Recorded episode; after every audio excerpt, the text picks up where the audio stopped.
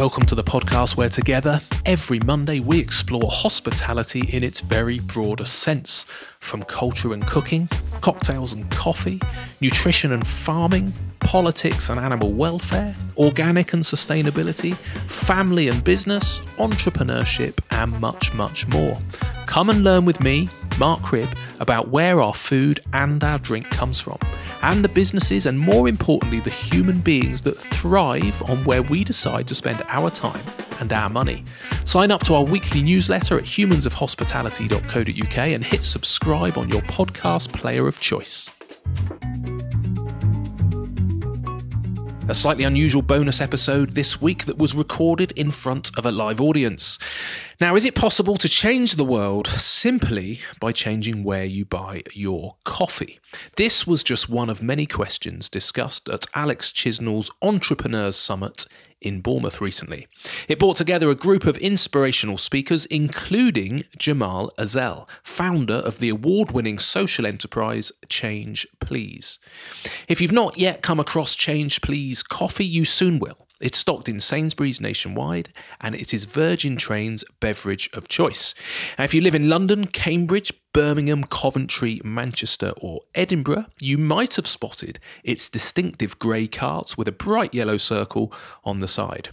What you might not know is that all the baristas at Change Please have experienced periods of homelessness, but with the right training and support, they're able to make sleeping rough a thing of the past. Perhaps the most inspirational aspect to Cemal's work is his conviction that businesses with a genuine social conscience will be leading the way, commercially and morally, over the next few years. It's a point he makes powerfully, first in his presentation, and then in the conversation I had with him afterwards, live on stage.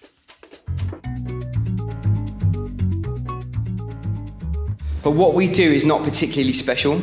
Um, we just do what's right and, what, and what's going to be the norm in the next five years. And I'm convinced that what I'm about to show you represents the future of business in the next five years. But first, I'd just like you to imagine if we could genuinely end global warming, if we could genuinely end homelessness, if we could genuinely provide sustainable employment for people who are autistic, blind, and disabled. And imagine if all of that could be down to where organizations changing where they buy their products. So hotels like this, organizations like Barclays, PwC, just changing what products we sell them, you sell them as entrepreneurs. If they could change those products through their supply chains and it makes a difference to society, that's what I believe is going to represent the future of business in the next five years. Um, essentially, what we're doing is just finding people who um, are homeless and rough sleeping and giving them an opportunity to lift themselves out of homelessness and not be dependent on the government for handouts. So essentially, you might walk past somebody in the streets and they will um, ask you for a handout, donation. What we're doing is empowering people to come out of homelessness through a job first model and not through a housing first model.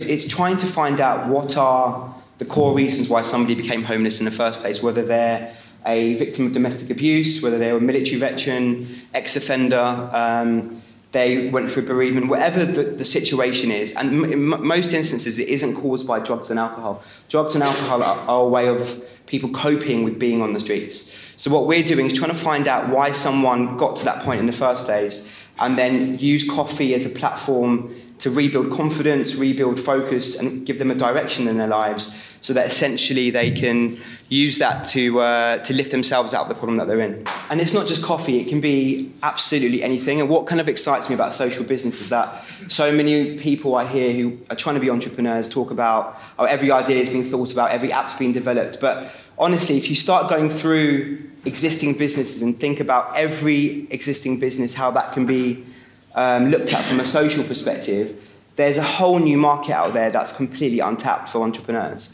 And that's what's really exciting for me about the social enterprise space. So this is what we do from, and that, the way we support people. We get referrals from large charities like Crisis, Centrepoints, Big Issues. Um, those individuals will then do a month selection uh, with us and the Big Issue where we receive a weekly report on that person's timekeeping, their reliability, customer interaction and their money management. Um, the people that make it through are then paid a living wage, which in London is around 21 and a half thousand pounds a year. Um, we offer housing in 10 days, and we're the only organisation in Europe to offer people who are um, homeless a job and housing in that quicker time, um, and a bank account. And the, probably the most important part of what we offer is therapy support, because you can give a job and a house, which you might think is enough, but actually therapy is and mental health support is probably the key area of what we support our staff with. And then a new job after six months with some of our corporate partners. It's not just the coffee, so it's not just the social impact, but we also are environmentally and socially sustainable as well. So we purchase coffee from a farm in Peru that supports women who are victims of domestic abuse, another farm in Tanzania that supports landmine victims. The coffee then comes to London and it's roasted by people that are homeless. Um, and we sell the coffee on now about 46 sites across the country. Um, and we only use cups that are made out of plants, not plastic, 100% biodegradable. And we convert our waste coffee grounds into biofuel. So we've tried to think about the full supply chain of where our beans come from. And we've now taken it one step further because even that model of direct trade isn't sustainable enough. Um, because farmers in that model were only receiving, and this is crazy to say this, but 115th of a penny of a £2.50 cup of coffee. So we looked at really how much farmers are genuinely earning who are providing pretty much the majority of the drink that we all drink on a daily basis.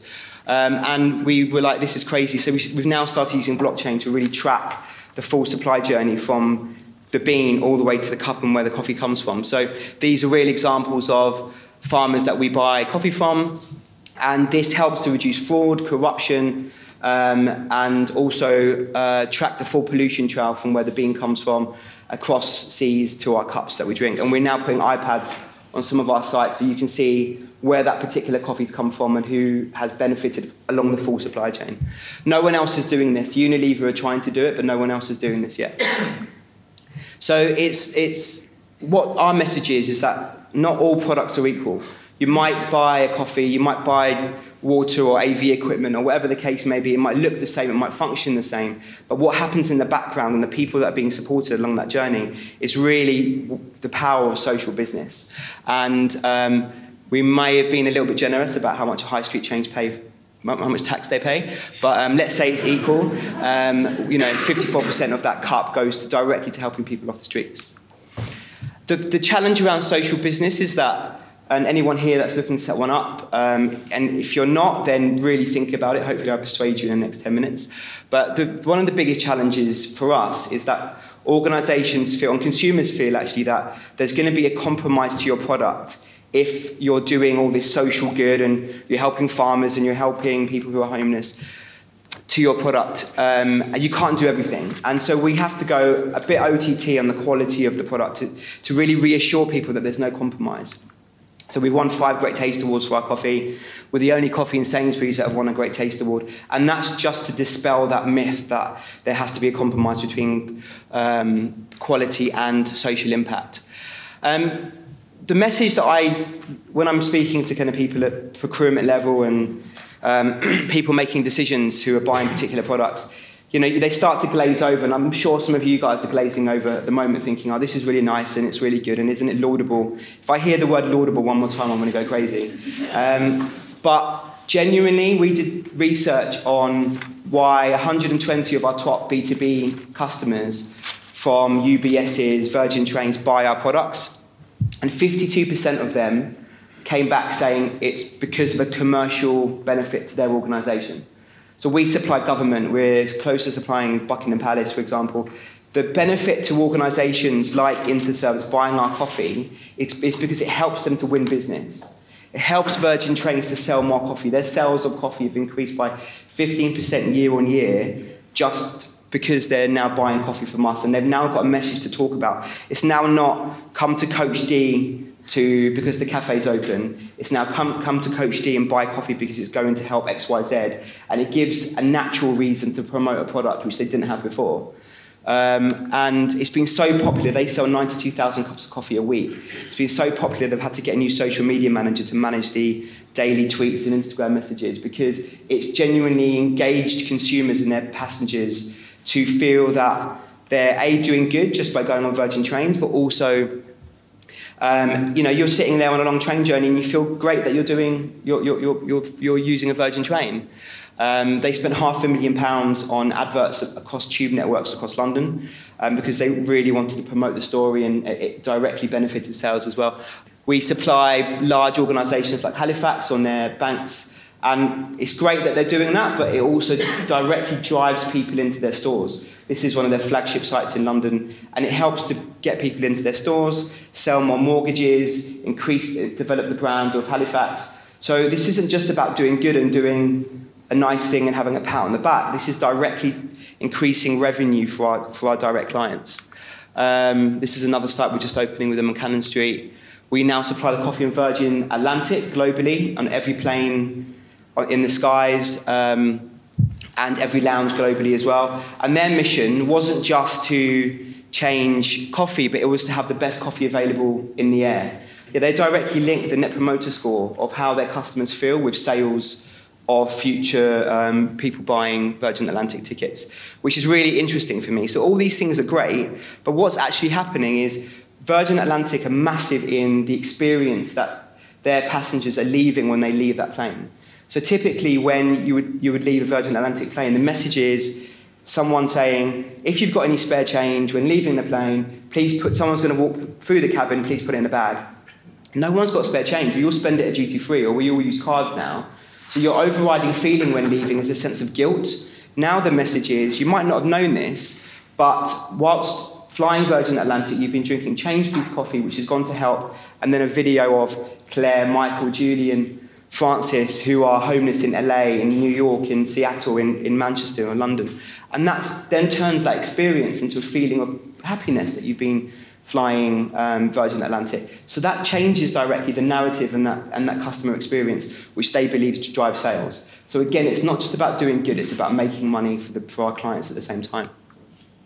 UBS, this is um, we were just told that the, they've got a building in London which has got 7,000 people.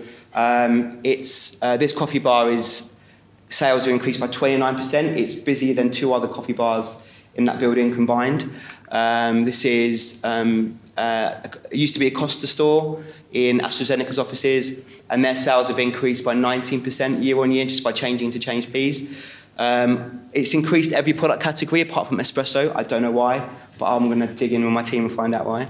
Um, and you just see this from their staff. You know, they're all engaged and proud to be working for AstraZeneca because they're buying Please coffee. You know, it just it helps that halo effect, staff engagement, attracting new millennials and Gen Zs, which um, study after study have shown that they work for organisations that they believe match their vision, purpose, and values. And this is one easy way of doing it. it doesn't cost them any more money, and it directly um, improves their image to, their, to the external world. We supply coffee to WeWork um, nationwide, um, and um, you know, a lot of their members, when they're doing tours, come to Change Please Coffee Bar and they use it as a selling point. Partnerships with T- Transport for London, it's great for Sadiq Khan, it's great for TFL, um, but the reality behind it, they've got loads of empty kiosks where they couldn't sell because they, they don't have any water or drainage and we use 30% less water because uh, we use special machines that come from Switzerland. So it helps them to get rid of sites which um, weren't being used, but also they've had an increase in set of, of people that are homeless on buses by 169%. So it's a win-win for all parties. And we've um, really expanded globally. So we've just opened in Perth um, about six weeks ago. We're opening Sydney in February, Milan and Paris in December, Brussels in February as well, Ireland next month and we just come back from meeting the mayor's office in New York. So wherever we go, this whole message around social business is exactly the same. It's about driving commercial revenue for our clients, doing good socially, but also engaging existing employees, attracting new employees who are Gen Zs and millennials, but also creating a halo effect around their brand. And this is why um, social enterprise has absolutely stormed in the last couple of years. And and UK is the envy of social business. This is our site that we just opened in Perth. And we won World's Most uh, Disruptive Brand, 100 Most Disruptive Brands in 2017. Previous years were companies like Uber and Airbnb. We won the Queen's Award for Enterprise, which was great. Went to Buckingham Palace a few months ago, which was nice. Um, we were Richard Branson's Startup of the Year last year in the Sunday Times. And he's, you know, he, he was clear in that article that the reason he sees social business in the next four or five years as if organisations are not buying socially, if they're not talking about their social mission, then they will be at a competitive disadvantage. And now they're lucky enough to be at a competitive advantage. So companies that are keeping up and being first to market by buying social products, if any of you guys are looking to be entrepreneurs or are entrepreneurs, then this will be the future currency of how organizations trade and how they attract new talent. And I genuinely advise looking at how you can, how you can focus your business around social enterprise, because this is where people like Sir Richard are believing the market's going. And it isn't small either. Um, it contributes uh, 60 billion to the UK economy. That's 3% of the UK's GDP. That's three times more than the agricultural economy contributes to the UK GDP. Um, and it employs um, 2 million people, which is 5% of the UK's employment. So it isn't this nice little laudable thing. It will be the future of a business, and it will be how currencies trade, um, organisations trade. So just want to finish on an example. This was Adan. Um, this is Adan. Um, but this was a picture of him when he first joined us. Um, Adan used to be an executive chef in New York. He studied at the Kemp's College, which is basically the Harvard of culinary colleges in the US. It's the best place you can study. He moved to the UK with his family in 20, 2009 um, and for an amazing job. And unfortunately, the beginning of 2010, he lost his wife and his daughter in an accident um, became severely depressed. Um, he lost his job, he became homeless, ended up homeless around Borough Market. Um, and at the beginning of 2010, uh, so end of 2010, he was walking past Blackfriars Bridge. Um, it was a freezing cold night, um, icy waters in the Thames, and he heard a scream from behind him. And he looked around, and the lady had jumped into the Thames trying to commit suicide. Um, he turned around, he, he took off his clothes when everyone else was looking over the Thames, not knowing what to do. People were just calling 999. He took off his clothes, he jumped in, into the Thames, and he saved her life. Um, he caught hypothermia, um, but it made every national and international major publication, Ian Thorpe, or Michael Thorpe, whichever was the swimmer, uh, came over to the UK, gave him a medal. Um, and he also won the George Award for bravery from the Queen, which is the highest civilian award that anyone can get and also the high commendation from Prince Charles at Buckingham Palace. And that hadn't been given to anybody in 43 years, and they gave it to him. Um, and that was in 2011, 2012, 13, 14, 15, 16, 17. He was still homeless. And he said to me that as soon as he sat back out on those streets, when all that press died down, people saw him in exactly the same way they would see anyone else that's homeless as a drug addict, as having mental health issues, of having alcohol dependencies. And the truth it was, he's literally a national hero. But we wouldn't see that because we just saw the labels that we put on all people that are homeless. And that's the kind of people that we're trying to find. So that's what we do it for. We're 100% not for profit. And um, Adan's just a representation of the, the, the, hundreds and hundreds of people that we support. And um, this isn't just a nice to do, this is genuinely, I'm going to keep saying that where the future of business is going.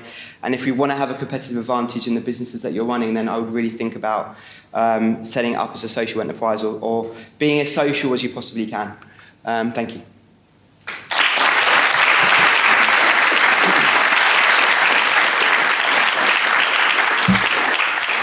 Amazing and, and so humbling. I think we all as entrepreneurs think, you know, we've got really busy lives just running our little businesses. I know a number of people in the room with Bournemouth-based businesses, and then you go and pull off something like that, which on the surface looks so simple. It's like, okay, big issue, sell magazines, you sell coffee, and there you are around the world, not just selling stuff, but also training people, putting them, you know, housing them, all that kind of stuff. You hats off to you. It's a phenomenal uh, what you've pulled off and what you've achieved. And, and I love the fact of how you then link it, not just to what you're doing, but to, to social business in general which we'll come back to. So I've written another 150 questions. Get ready, it's going to be dark before you get to leave today. Um, but first of all, I just want to go back into to how it started, because I understand you were actually on a sabbatical in Vietnam. You found a little cafe, and it was called the, the uh, Silent Cafe, was it the Silent Tea House? Can you just tell us a little bit about that and how that triggered the idea? And did it trigger this idea? Yeah, so I'm going to do the fast story um, version of this. So um, I was a commodity broker for my sins um, before the age 29, between the ages of 26 and 29, had a bit of a mid or a third life crisis, um, uh, and started to realize actually a lot of people were winning and a lot of people were losing along that journey. Um, my partner went to Vietnam, I joined her on her gap year, um, and we were on this 18 hour bus journey. Um, uh, going up to the center of Vietnam, and this American traveler jumped onto the bus I pretended to be asleep because I was just exhausted and wanted to chat to him. We got chatting in the end, um, and he, I told him I wasn't happy with my job. He said, if you're not happy with your job, you should do the rocking chair test. So that's to imagine sitting in your rocking chair at the age of 90, looking back on your life, um, thinking, what have you achieved? What's your legacy on the world? Um, have you left the world in a better place and who was going to remember you? And I just remember thinking that, you know, I was pretty much a bad person. Um, uh, if, you know, that bus crashed there and then, then the only people that would really give a crap would be my parents, my partner, um, my bank manager, and probably my insurance broker because he had to fill out the forms. Like, it, I had no impact on the world at all. It, my existence would just vanish, and that was it. It was kind of game over. And my biggest fear is regret. You know, I don't want to look back when I'm 90 and think about, um, you know, all the things I potentially could have done or wanted to achieve, and then it's too late um, without sounding too cheesy. So that stuck with me, and then a couple of weeks later, went to this silent tea house in a place called Hoi An in the center of Vietnam. And this was a tea house run by deaf and mute ladies who uh, had no other opportunities in that town. Came together, created this amazing space, probably half the size of this room, full of American, Japanese, German tourists, and it was just silent with a Japanese guard, a Japanese um, fountain in the middle, and that's all you could hear. And you ordered your tea through like sign language. You said thank you and all that kind of stuff. And it just, I left and I said, right, I'm going to set up a silent tea house in Clapham in London. And then I kind of realised. Um, I don't like tea. I hate Clapham, and I don't like silence. So that isn't gonna like start be the start of a good business. And and I had the idea. I used to rent my properties inadvertently to people that were homeless, and came back to London and saw a homeless person with a sign saying "Change, please" at, at Paddington, and then had the idea and kind of went from there. Amazing. And, and it's the first concept was more around the roastery, is that right? Old Spike, Old Spike Roastery. And was it the difficulty in scaling that that made you decide to get the, the kind of more portable vans?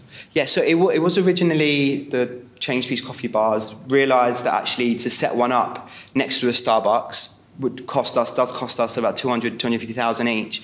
So you want to, to, to get those vans, each van you can still help about eight people a year, but it only costs us £15,000 a van.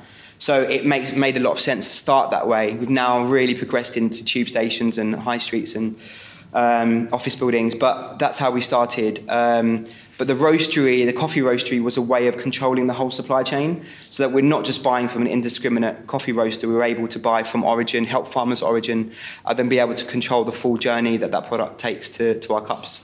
Okay, and talking about sourcing, did you look at, uh, I'm going to ask about fair trade, I guess, when you mentioned about just how little one fifteenth of a, a penny of to a £2.50. What were your thoughts around fair trade coffee and how that kind of fits into the model? So the, we, we wanted to be a specialty coffee bar, um, so really high-end coffee. And fair trade, just everyone knows it's not great from a coffee quality perspective, but it's it was the best of a worst-case situation um, because it increased the amount farmers were earning by 15%. Now it's like so old. Like we pay five to six times what fair trade pays directly to farmers, and it incentivizes farmers to be able to farm based on the quality of their product as opposed to what the commodity price is indexed at. Um, and typically, fair trade will. We, we sell fair trade coffee, so I'm not slagging it off. But um, typically, fair trade will still be less than the production cost for most of those farmers. But it was just the best of what they could have earned previous to anything that is, is, is, exists in modern day.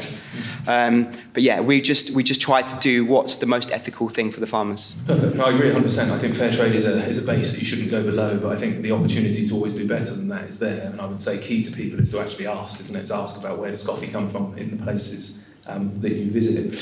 How important then, as it, it, you've got the sort of two sides, I suppose. You've got the selling the coffee and revenue generating but even more so, you've got this kind of training, providing accommodation, I don't know whether it's counselling. Which is the most important part of it? Can you just talk about what training you offer?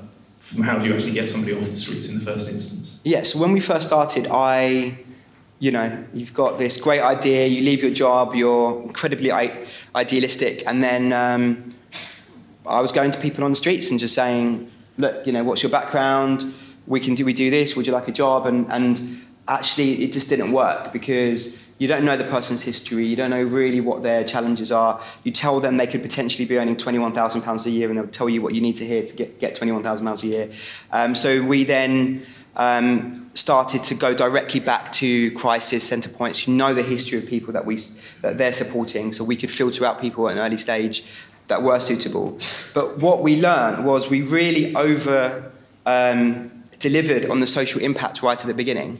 Um, at one point, we were having like four or five people working on one site when we only needed two. Um, that's because we really wanted to deliver that social impact. And then we realized for this to be sustainable, it has to be built on really strong found, commercial foundations. And that's when we started to really look at um, focus, seeing it as a business as opposed to a social business. And that then allowed us to be very profitable, which then allowed us to help more people. Um, but it has to be um, focused on finance and sustainability and income and, and, and the numbers, and that's what allows you to do that charity at home model allows you to do the social afterwards. Okay. And you mentioned some of the global cities that you're in. You, in the UK, are you predominantly in London, or you said 46? Was it 46 locations or 46 cities? Or? Um, 46 loca- loca- uh, locations. So London, Cambridge, Birmingham, um, Coventry, Manchester, Edinburgh, and opening in Dublin at the end of the year. That's in the UK. And then, yeah. Okay. How do you decide? So, for example, people, you know, we know there's a, you know, significant homeless problem in Bournemouth. How do you decide which city to go to next? So it, it's a difficult one because if we're focusing on a wholly owned model, so a subsidiary model, then we need to, to kind of have control over that, um, uh, the sites that we open, as opposed to franchising or licensing out that brand. Um, typically, today, we haven't been that confident to license or, or, or, franchise the model. And I think now we're getting to that point. That's really how we're going to have a really deep national um, presence. But until this point, it's been focused around cities that have been really big, massive problem of homelessness, has a huge demand in coffee, a lot of sites. We don't pay business rates because we were not for profit. So, you know, high business rates is is a factor that we take into consideration. And that tends to be our main focus. But in the future, we're going to start franchising. And when we franchise, that means we can just license out the model to a coffee bar in Bournemouth that can do social good and also sell to businesses in the area as well. Yeah, I think that's key. I, mean, I spend a lot of my time going around the country uh, interviewing people behind the scenes of our food and drink industry, and, and I'm always drawn more to the, um, the smaller kind of independents and trying to get people to buy local and to know who they buy from.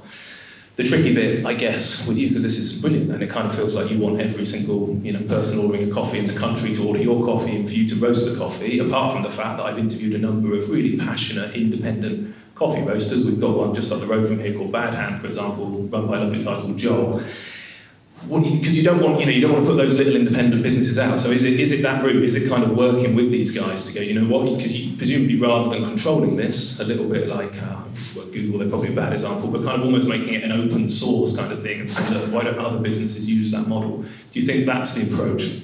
Because we don't want to stop people, I guess, buying local. Exactly. So uh, this is going to sound weird to say, but my dream is that we go out of business. You know, yeah. because we want to have an impact on homelessness. And the way we can do that is by empowering other organisations to almost replicate what we're doing, then convincing little small businesses who want to have a little bit of a difference but don't know how to do that to, to buy social or to help one person, and we can give them the model of how to do that. Then, or a restaurant, you know, we've got a couple of um, social enterprise restaurants in London that do exactly the same thing. And actually, that's a difficult challenge because with coffee, you can see, see the full journey. You can see the coffee being made, the, the, you know, it being turned into espresso, the milk going into the cup.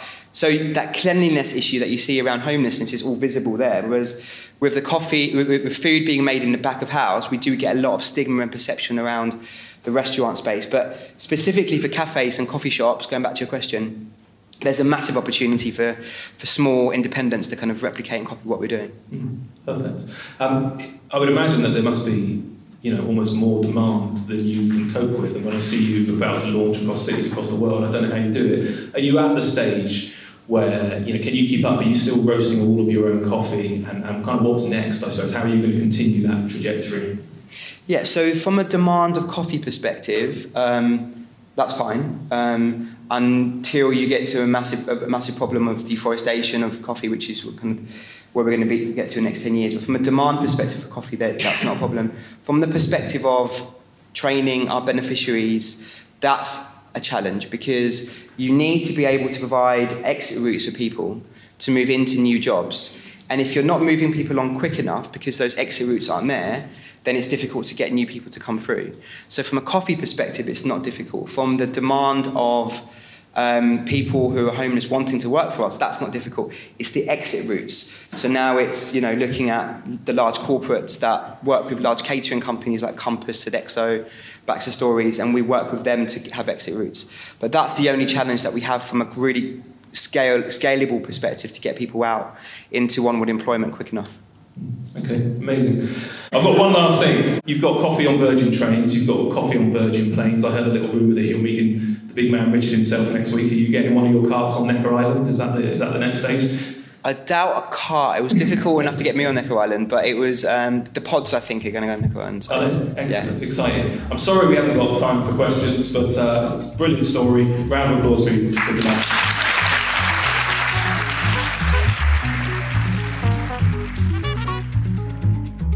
Thank you so much for listening to this week's podcast. And remember that on the website humansofhospitality.co.uk, every week we put on some uh, show notes and some links through to the various websites or social media that are mentioned. And we also do a nice little breakdown of that week's conversations into specific topics so you can jump through the podcast and just listen to some of the highlights if you wish. If you've not done so already, if you could leave us a review on iTunes or one of the other podcast players of your choice.